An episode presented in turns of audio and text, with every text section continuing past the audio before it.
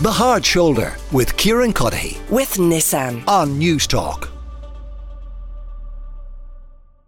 Something else we talked about earlier um, was uh, this uh, new guidance uh, from the Department of Education and from Minister for Education Norma Foley to schools, to primary schools around smartphones, encouraging uh, parents and the schools to sign up to kind of a voluntary code effectively uh, to not purchase smartphones. Uh, this for the parents for their children while in primary school. The Minister herself, Norma Foley, joins me in studio. Minister, you're very welcome. so, what more can you tell us about these guidelines? Thank you very much, Kieran. Um, yes, well, today I did bring a memo to to cabinet um, outlining the supports, the guidelines, and the resources really that are being provided to schools, but most especially to parents, particularly parents' associations, to to empower them really to facilitate them to make informed decisions around the purchase of, of smartphones, particularly for children at primary school. Um, I think we're all very conscious that children, you know, when when they socialise with, you know, other children, whether it's, you know, um, uh, if they're playing GAA or if they're swimming or wherever, they, we, we know who they're socialising with. We do not know who they're engaging with when they're engaging online, and we know that, you know, the content that they can. Um, uh, see or view can be sexual content. We know it can be um, violent content. We know it can be um, online bullying. And all of that content they carry in their pockets. They don't need to do that. And so we, uh, within the department, we will facilitate through the schools uh, the necessary resources. So, for example, we have provided additional funding to WebWise, who would be experts in terms of online safety. There will now be a national coordinator for this initiative. We will have regional um, digital champions, if you like, so that going out into our education centres, there are 21 education centres around the country, information will be provided there to parents, to school communities, and on a voluntary basis, we'll be asking, um, you know, um, parents to come together within their own schools uh, and neighbouring schools and make a voluntary commitment, really, mm. not to purchase smartphones. Uh, we've seen this work very successfully in areas like Greystones. They've shown great leadership there. We've seen it in other areas. We're inviting everybody now to be to be part of this. And I'm conscious we're coming up to Christmas, and we're saying, you know, make an informed decision. It's not necessary for your child to own a smartphone, another type of phone maybe, but not a smartphone at primary. Yeah, well, like puppies, I don't think Santa brings smartphones, or certainly he shouldn't be bringing uh, smartphones. Uh, but uh, you know, a lot of people kind of welcoming this today, this intervention. I guess it had mm. been kind of long called for, or, or, as you say, some of the schools already kind of getting ahead in that regard in Greystones and elsewhere. Some of the criticism has been well, kind of uh, both ends of the spectrum. One is that it didn't go far enough. They maybe expected something more forceful beyond kind of guidelines. Uh, one mm-hmm. person earlier in the show describing it as kind of a an, an old circular reheated. Uh, the other criticism that you shouldn't be getting involved at all because this is you know this is parents. Parenting should be parent parents should be doing the parenting. Yeah, no, and and I I, I hear both those comments. Uh, in the first instance, it is more than guidelines. It is actually supports and resources being provided um, by the department. So as I've said, you know, um, we, obviously we will provide the templates for parents associations and all of that to invite other parents to co- to come on board. But we will be providing, as I've said, via WebWise, we will be providing the information to them, um, the skill set, I suppose, to say, look, here's the information. Um, you have it now. Make an informed decision, and and we know that there is evidence that there are young people as young as uh, in our primary schools viewing content that no parent would want them to view.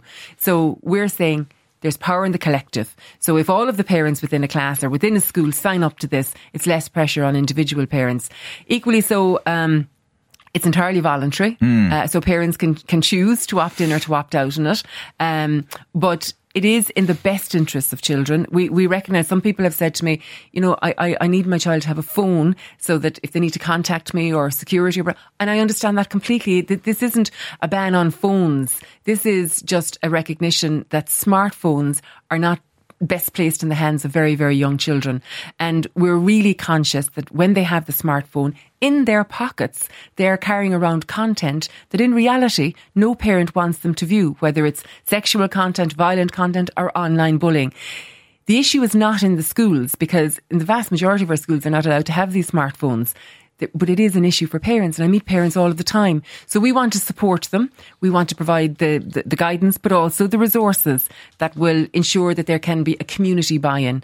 Um, I know in Greystones they use the phrase "it takes a village," uh, you know, to raise a child, and I think I think there's a lot to be said for that. So if we can get wider communities to buy into this within within immediate and individual mm. schools, but then the wider schools, less pressure on parents, no child then feeling that they're left out because they don't have yeah. the smartphone. And this is focused on primary schools. At secondary school, it's you know it's obviously more complicated because you well you've got adults when you get up to kind of fifth and sixth year, uh, you know legally speaking, and to a degree the horse is certainly bolted when it comes to kind of 12 and 13 year olds onwards in secondary school. But is there any appetite for similar supports? Well, absolutely. Like, I mean, in terms, and, and you're right. Is it realistic, I guess, as well, to think that we could get smartphones out of secondary schools, or certainly all smartphones maybe in these pouches or something at the front gate. Yeah, I think I think to be fair, I'd have to say, look, there are many advantages to smartphones too. I, I you know, I, I think we have to recognise that, but there are challenges and there can be disadvantages, particularly for the very young children. For the older young people, um, we're very conscious as well that there is a need for online safety. Uh, we now have the online safety commissioner, but equally so from our point of view, in terms of our schools, there's very clear guidance and um, you know, coverage in our curricula in terms of how to be safe online, be safe online, the type of content they should not engage with, and the wider realm of, you know, respect for yourself and respect for others and, and, and, and all of that. So we, we do cover that. Um, but I think what we're beginning with the primary school children because we really feel I really feel they don't need the smartphone. I don't mm. see how it enhances their well-being. Um, and on that note, you know, there are so many different sources of research, um, you know, nationally and internationally. Um, UNESCO reports telling us that, you know, children very young who engage with the smartphone, it doesn't support um, productive outcomes in terms of education. It doesn't help their mental health and well-being. So we, we know all of this. But to make the wise decision, I suppose we're saying as a department involved in education, we're saying We'll provide the education, we'll provide mm. the information to parents, and we invite parents to join us on the journey, as it were, to make the right decision for primary school children. Well, one of our texters describes it as a brilliant idea, uh, but we did speak to Aodhán Ó Ríordáin earlier, uh, the Labour Party education spokesperson. I think it was him who, who used that phrase. It's a, it's an old circular reheated.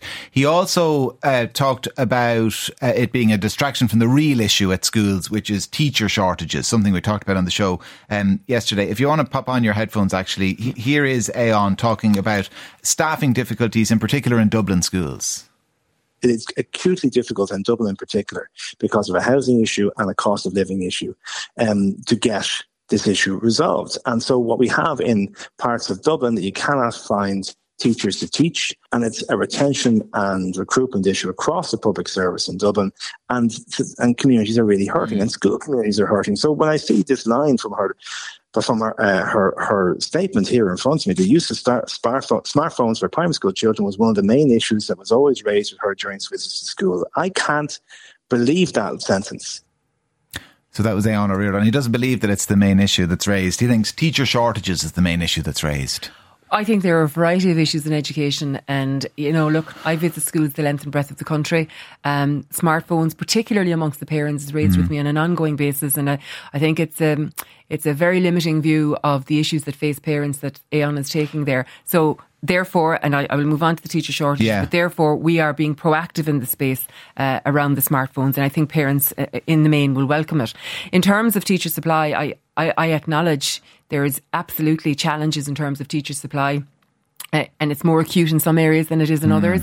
Um, I think it is important to say that we're at near full employment in this country now.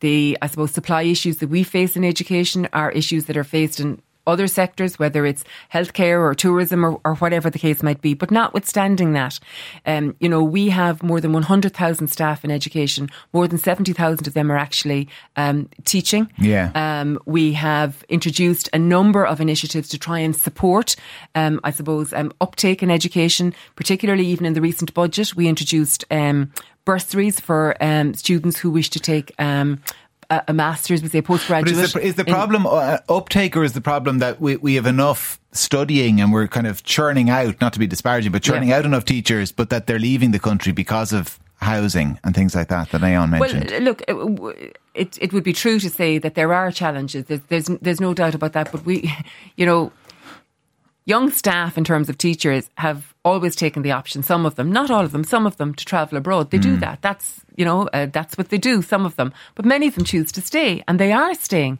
Um, but notwithstanding that, we we need more. we need There's, eight, so there's need 800 vacant posts according to the Absolutely, and I, yesterday. I absolutely accept that.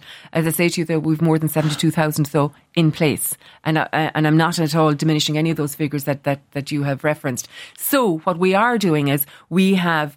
Um, lifted lots of restrictions currently in teaching, whether it's in job share or career break. We have never had as high a registration, imagine, with the uh, Teaching Council as we do presently. Um, we've had three and a half thousand young people who graduated last year and gone, you know, for, for teaching. We've increased the number of uh, teacher uh, places on, on various courses. Um, we have introduced a variety of incentives, even around uh, teacher upskilling. We're not standing still in this space. We recognise that we're very fortunate to have very skilled um, young people and older people who are involved in the teaching profession. We know that there are acute issues in some areas than in others. We're doing all that we can to support that, Should and we, we, will do more. the career break? Well, I think, eh, to be fair, I have said I have an openness to look at every single issue that's on the table. So but I will say in terms of the career break, there are a variety of reasons as to why people take career breaks. Um, many of them do it for family reasons. Many of them take um, other career opportunities. And I suppose, uh, and I can speak with some experience here Yeah. in relation to that one.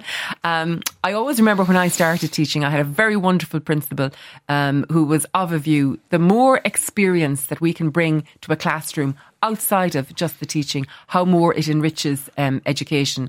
I, I always felt that that was a very liberal, very positive view.